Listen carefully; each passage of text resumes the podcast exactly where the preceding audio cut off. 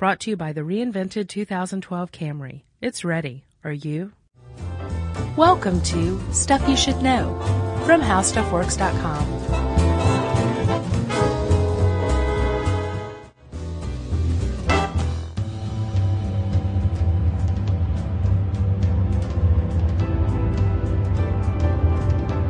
Hey, and welcome to the podcast, a very special podcast, right, Chuck? A spooktacular, if you will. Happy Halloween to all of you out there. Uh, this should come out, what, a couple days before it? Before? But we wanted to make sure that we weren't going to miss it. No.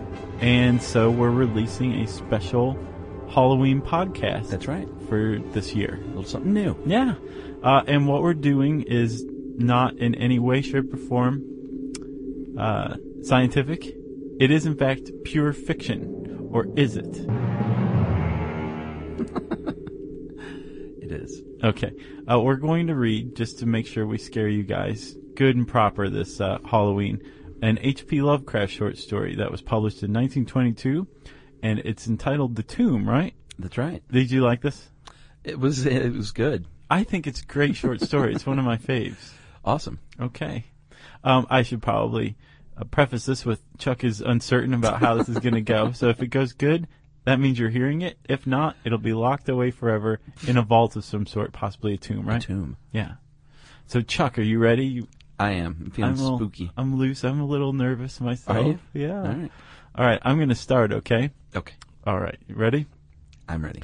The Tomb by H.P. Lovecraft. In relating the circumstances which have led to my confinement within this refuge for the demented, I am aware that my present position will create a natural doubt of the authenticity of my narrative. It is an unfortunate fact that the bulk of humanity is too limited in its mental vision to weigh with patience and intelligence those isolated phenomena, seen and felt only by a psychologically sensitive few, which lie outside its common experience.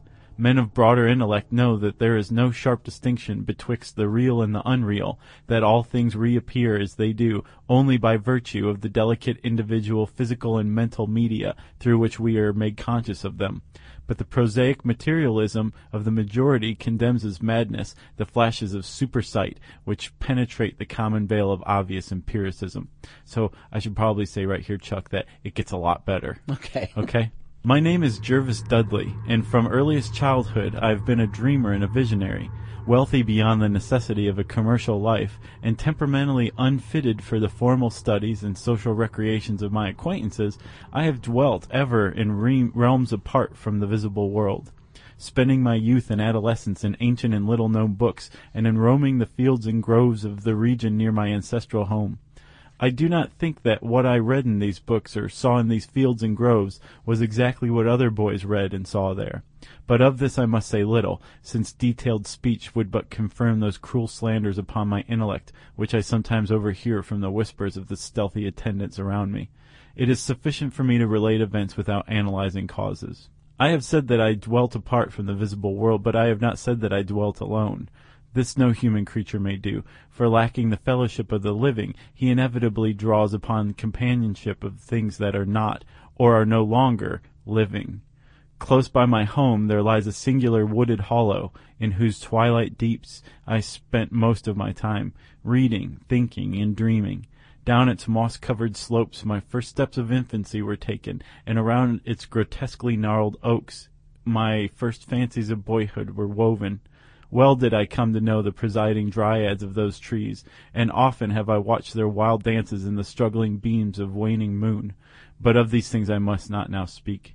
I will tell only of the lone tomb in the darkest of the hillside thickets, the deserted tomb of the Hydes, an old and exalted family whose last direct descendant had been laid within the black recesses many decades before my birth. Take it, Chuck. So there's a family called the Hydes. Yeah, and they're and there's a- buried. and there's a tomb. Yeah. Okay. That's where the Hydes are. Gotcha. Okay. The vault to which I refer is an ancient granite, weathered and discolored by the mists and dampness of generations. Excavated back into the hillside, the structure is visible only at the entrance. The door, a ponderous and forbidding slab of stone, hangs upon rusted iron hinges and is fastened ajar in a queerly sinister way by means of heavy iron chains and padlocks, according to a gruesome fashion of a half a century ago. The abode of the race whose scions are inurned had once crowned the declivity which holds the tomb, but had long since fallen victims to the flames which sprang up from a disastrous stroke of lightning.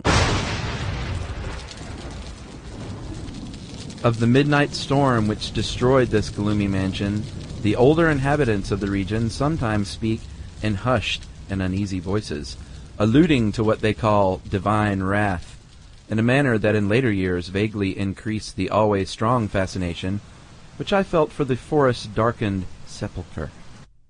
One man only had perished in the fire. When the last of the Hydes was buried in this place of shade and stillness, the sad urnful of ashes had come from a distant land, to which the family had repaired when the mansion burned down. No one remains to lay flowers before the granite portal, and few care to brave the depressing shadows which seem to linger strangely about the water-worn stones. I shall never forget the afternoon when I first stumbled upon the half-hidden house of the dead. It was in midsummer when the alchemy of nature transmutes the sylvan landscape to one vivid and almost homogeneous mass of green when the senses are well nigh intoxicated with the surging seas of moist verdure hmm. and the subtly indefinable odors of the soil and the vegetation. In such surroundings, the mind loses its perspective. Time and space become trivial and unreal, and echoes of a forgotten prehistoric past beat insistently upon the enthralled consciousness. All day I had been wandering through the mystic groves of the hollow, thinking thoughts I need not discuss, and conversing with things I need not name. In years, a child of ten, I had seen and heard many wonders unknown to the throng, and was oddly aged in certain respects. When, upon forcing my way between two savage clumps of briars, I suddenly encountered the entrance of the vault, I had no knowledge of what I had discovered.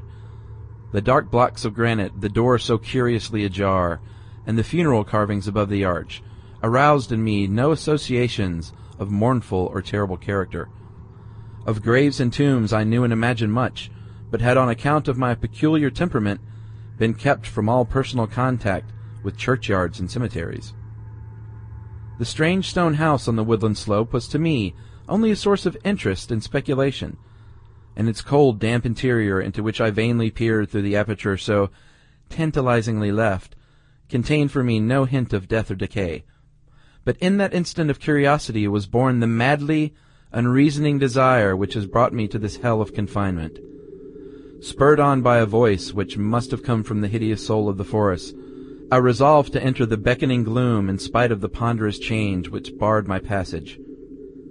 In the waning light of day, I alternately rattled the rusty impediments with a view to throwing wide the stone door, and essayed to squeeze my slight form through the space already provided.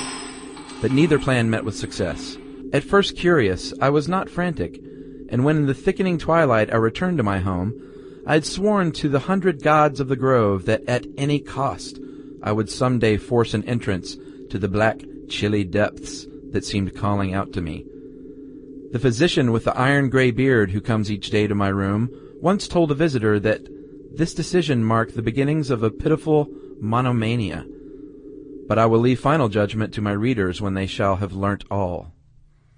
So basically, where we're at, right, Chuck, is that um, we have a little weirdo kid who discovered a family tomb that's been abandoned. Yes. In a grove. Yes. Tried to get in. Uh huh. And uh, he realized that he can't because he's too puny. Yet he's drawn to it. So much like his Excalibur, getting into this tomb is Yeah. like something he's sworn to do eventually, right? Sounds like it. but we find that he is in an asylum. Well, little Jervis Dudley. Little Jervis Dudley. I'm going to take over now, okay? Okay.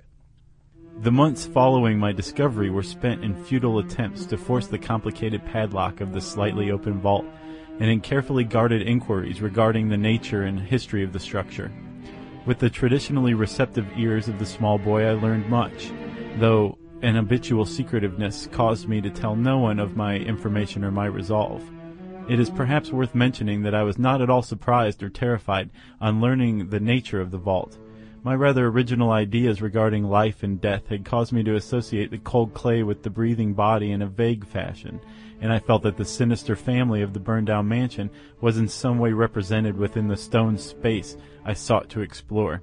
Mumbled tales of the weird rites and godless revels of bygone years in the ancient hall gave to me a new and potent interest in the tomb, before whose doors I would sit for long hours at a time each day. Once I thrust a candle within the nearly closed entrance, but could see nothing save a flight of damp stone steps leading downward. The odor of the place repelled yet bewitched me. I felt I had known it before, in a past remote beyond all recollection, beyond even my tenancy of the body I now possess.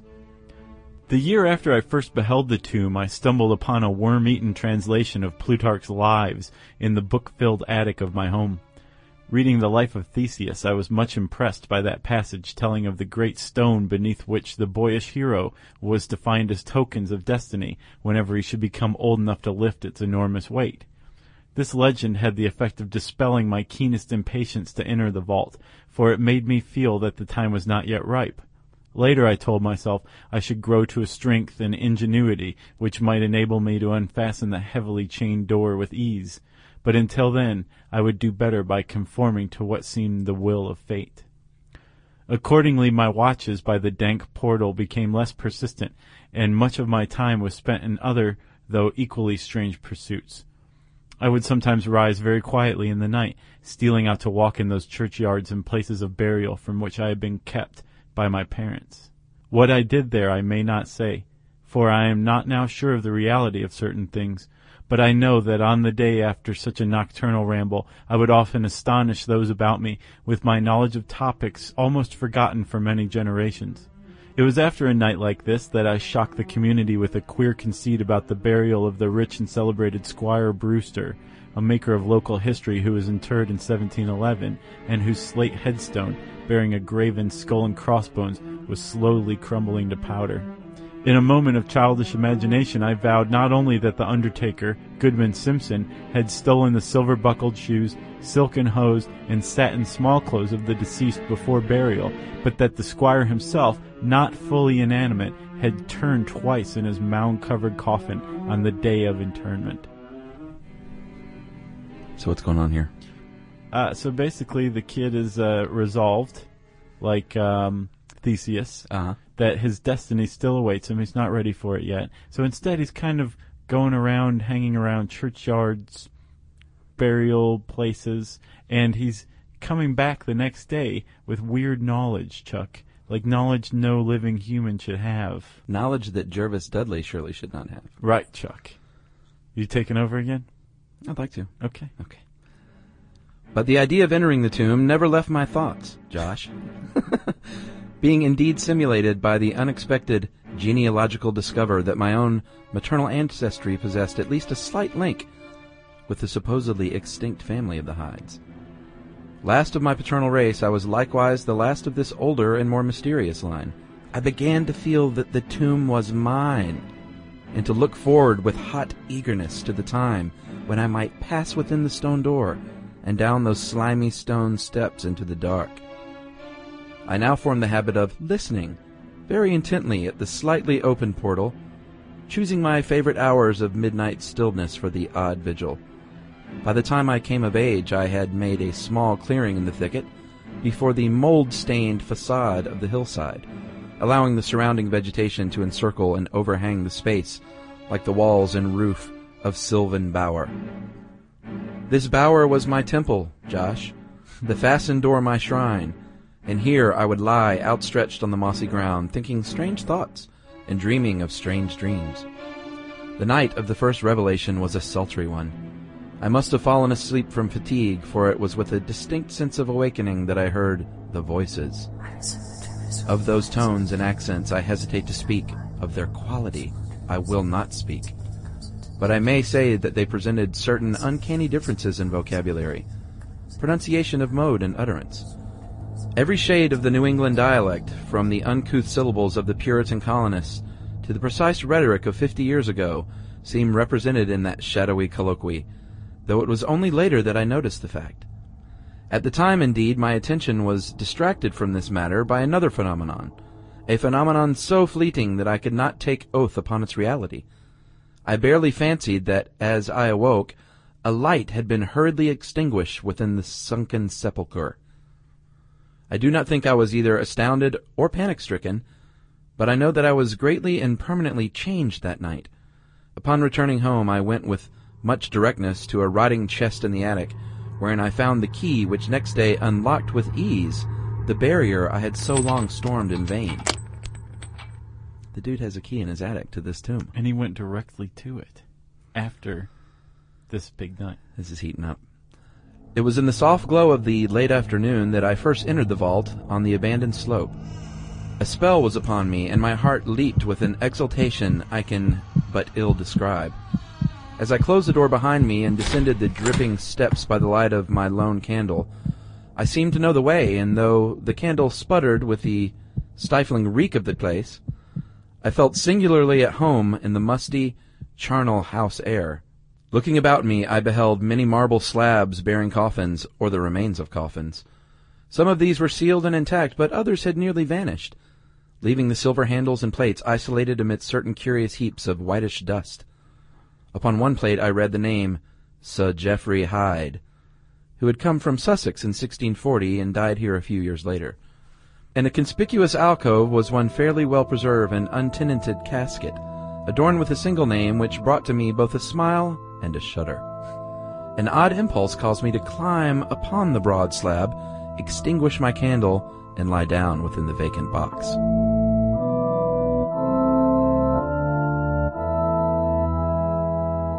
So this guy is totally off his nut at this point. He's, lying down in a coffin in the tomb. In the gray light of dawn, I staggered from the vault and locked the chain of the door behind me. I was no longer a young man, though but twenty-one winters had chilled my bodily frame. Early rising villagers who observed my homeward progress looked at me strangely, and marveled at the signs of ribald revelry which they saw in one whose life was known to be a sober and solitary one. I did not appear before my parents till after a long and refreshing sleep. You're good at this, Chuck. Thanks. You're good. uh, so you, you get what's going on here, right? Yeah, I think Audible.com was going to be calling us any minute now And say, please stop. to read. Yeah, we'll sue you. All right, Chuck. You ready? So what's going on is this kid is lying down in this tomb. He leaves the tomb. Is he older now? Uh, he's 21 now. Remember, he first found the tomb at age 10. 10. Uh, couldn't open it. Resolved to figure out, you know, basically just turn into a weirdo in other ways. And then finally, when he's 21, he um, he sees a light in this place. Yeah. Uh, one night is changed. When he wakes up, he goes directly to his own attic. His own attic Finds a key. finds the key, Gets in. Lays down in the in the coffin. pretty new coffin.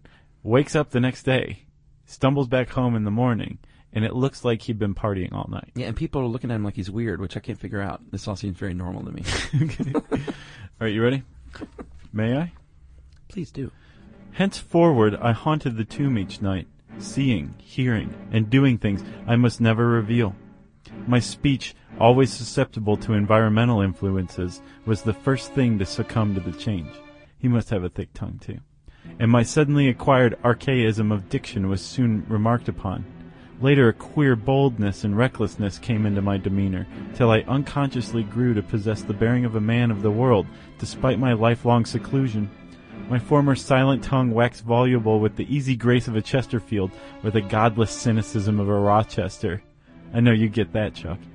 Oh yeah. I displayed a peculiar erudition, utterly unlike the fantastic monkish lore over which I had pored in my youth, and covered the fly leaves of my books with facile impromptu epigrams which brought up suggestions of Gay, Prior, and the sprightliest of Augustan wits and rhymesters. One morning at breakfast, I came close to disaster by declaiming in palpably licorice accents an effusion of 18th century bacchanalian mirth, a bit of Georgian playfulness never recorded in a book. So basically what he's saying is he sounds like he's drunk in the mornings, even though he's like a very sober, solitary, kind Straight of a, a reclusive kid. But he's starting to kind of change into a party boy. Nice. Now here, um, there's a few passages that we're not going to read. We're going to skip over these, okay? Yeah, the poetry. We're actually editing Lovecraft right now. yeah. About this time I conceived my present fear of fire and thunderstorms. Previously indifferent to such things, I had now an unspeakable horror of them, and would retire to the innermost recesses of the house whenever the heavens threatened an electrical display. Lightning. Yes. A favorite haunt of mine during the day was the ruined cellar of the mansion that had burned down. Remember that? Oh yeah. That's above the tomb. And in fancy, I would picture the structure as it had been in its prime. On one occasion, I startled a villager by leading him confidently to a shallow subcellar, of whose existence I seemed to know in spite of the fact that it had been unseen and forgotten for many generations. At last came that which I had long feared. My parents, alarmed at the altered manner and appearance of their only son, commenced to exert over my movements a kindly espionage which threatened to result in disaster. I had told no one of my visits to the tomb, having guarded my secret purpose with religious zeal since childhood. But now I was forced to exercise care in threading the mazes of the wooded hollow, that I might throw off a possible pursuer. My key to the vault I kept suspended from a cord about my neck, its presence known only to me. I never carried out of the sepulchre any of the things I came upon whilst within its walls. I like that word sepulchre. You've got it twice. That was my first one. So what's going on here? Kid's afraid of lightning and thunder. Remember that house, Yeah. this cellar of which he's visiting, Mhm. was struck by lightning and burned down. Well, exactly. And one person perished in it. and this is in the 18th century, I think. Yeah. Long before this kid's running around, because this was supposed to be Oh, yeah. contemporary in like the 1920s. Right. Okay? Okay. Jerry's in there laughing. You ready? My my turn. I'm ready, bud. One morning, as I emerged from the damp tomb and fastened the chain of the portal with no too steady hand, I beheld in adjacent thicket the dreaded face of a watcher. See, that's creepy. Surely the inn was near, for my bower was discovered and the objective of my nocturnal journeys revealed. The man did not accost me, so I hastened home in an effort to overhear what he might report to my careworn father. Were my sojourns beyond the chain door about to be proclaimed to the world? Imagine my delighted astonishment on hearing the spy inform my parents in cautious whisper that I had spent the night in the bower outside the tomb. My sleep-filmed eyes fixed upon the crevice where the padlocked portal stood ajar. By what miracle had the watcher thus deluded? I was now convinced that a supernatural agency protected me. Made bold by this heaven-sent circumstance, I began to resume perfect openness in going to the vault, confident that no one would witness my entrance. For a week I tasted to the full the joys of that charnel conviviality, which I must not describe, when the thing happened. And I was borne away to this accursed abode of sorrow and monotony. So did you get what just happened? Uh, yeah, he basically, the guy said this kid hasn't been going in there. He's just been sleeping outside of it. Yeah, but he feels like he's going in there. Sure. He's losing it. Or, Or has is he? lost it. Or is he? Or will he? Find out right now. I should not have ventured out that night, for the taint of thunder was in the clouds, and hellish phosphorescence rose from the rank swamp at the bottom of the hollow. The call of the dead, too, was different. Instead of the hillside tomb, it was the charred cellar on the crest of the slope, whose presiding daemon beckoned me with unseen fingers. As I emerged from the intervening grove upon the plain before the ruin, I beheld in the misty moonlight a thing I had always vaguely expected. The mansion, gone for a century, once more reared its stately height to the raptured vision, every window ablaze with the splendor of many candles. Up the long drive rolled the beaches of the Boston gentry, whilst on foot came a numerous assemblage of powdered exquisites from the neighboring mansions. With this throng I mingled, though I knew I belonged with the hosts rather than the guests. Inside the hall were music, laughter, and wine on every hand. Several faces I recognized, though I should have known them better had they been shriveled or eaten away by death and decomposition. Amidst a wild and reckless throng, I was the wildest and most abandoned. Gay blasphemy poured in torrents from my lips, and in my shocking sallies I heeded no law of God, man, or nature. Suddenly, a peal of thunder, resonant even above the din of the swinish revelry, clave the very roof and laid a hushed fear upon the boisterous company. Red tongues of flame and searing gust of heat engulfed the house, and the roisterers, struck with terror at the descent of a calamity which seemed to transcend the bounds of unguided nature, fled shrieking into the night. I alone remained, Josh, riveted to my seat by a groveling fear which I had never felt before. And then a second horror took possession of my soul. Burnt alive to ashes, my body dispersed by the four winds, I might never lie in the tomb of the Hydes. Was not my coffin prepared for me? Had I not a right to rest till eternity amongst the descendants of Sir Geoffrey Hyde? Aye! I would claim my heritage of death, even though my soul go seeking through the ages for another corporeal tenement to represent it on that vacant slab in the alcove of the vault. Jervis Hyde should never share the sad fate of Palinurus. Nice. He's Scottish all of a sudden. Yeah. Or whatever that was. You ready? Well, what's going on here is he clearly saw the mansion. And re- went and partied in it. yeah, I mean, it was rebuilt. There were guests, ghostly guests, and he went and partied as a host, he felt like. As a Hyde. Yeah, as a Hyde. Yeah. And then, uh, what, lightning came and, and took care of business all over again. Yeah, he was at the party uh, on the night that it went down. That whole sad, ghastly business went down. Is he mad? Uh, let's find out. All right. You ready? Yeah. May I take it home? Yeah, the exciting conclusion of The Tomb. As the phantom of the burning house faded, I found myself screaming and struggling madly in the arms of two men, one of whom was the spy who had followed me to the tomb. Rain was pouring down in torrents, and upon the southern horizon were flashes of the lightning that had so lately passed over our heads. My father, his face lined with sorrow, stood by as I shouted my demands to be laid within the tomb, frequently admonishing my captors to treat me as gently as they could. A blackened circle on the floor of the ruined cellar told of a violent stroke from the heavens, and from this spot a group of curious villagers with lanterns were prying a small box of antique workmanship which the thunderbolt had brought to light. Ceasing my futile and now objectless writhing, I watched the spectators as they viewed the treasure trove, and was permitted to share in their discoveries. The box, whose fastenings were broken by the stroke which unearthed it, contained many papers and objects of value, but I had eyes for one thing alone. It was the porcelain miniature of a young man in a smartly curled bagwig, and bore the initials J.H. The face was such that as I gazed, I might as well have been studying my mirror. You got that? That's messed up. On the following day, I was brought to this room with the barred windows, but I have been kept informed of certain things through an aged and simple-minded servitor for whom I bore a fondness in infancy, and who, like me, loves the churchyard. What I have dared relate of my experiences within the vault has brought me only pitying smiles. My father, who visits me frequently, declares that at no time did I pass the chained portal, and swears that the rusted padlock had not been touched for fifty years when he examined it. He even says that all the village knew of my journeys to the tomb, and that I was often watched as I slept in the bower outside the grim facade, my half-open eyes fixed on the crevice that leads to the interior. Against these insertions I have no tangible proof to offer, since my key to the padlock was lost in the struggle on that night of horrors.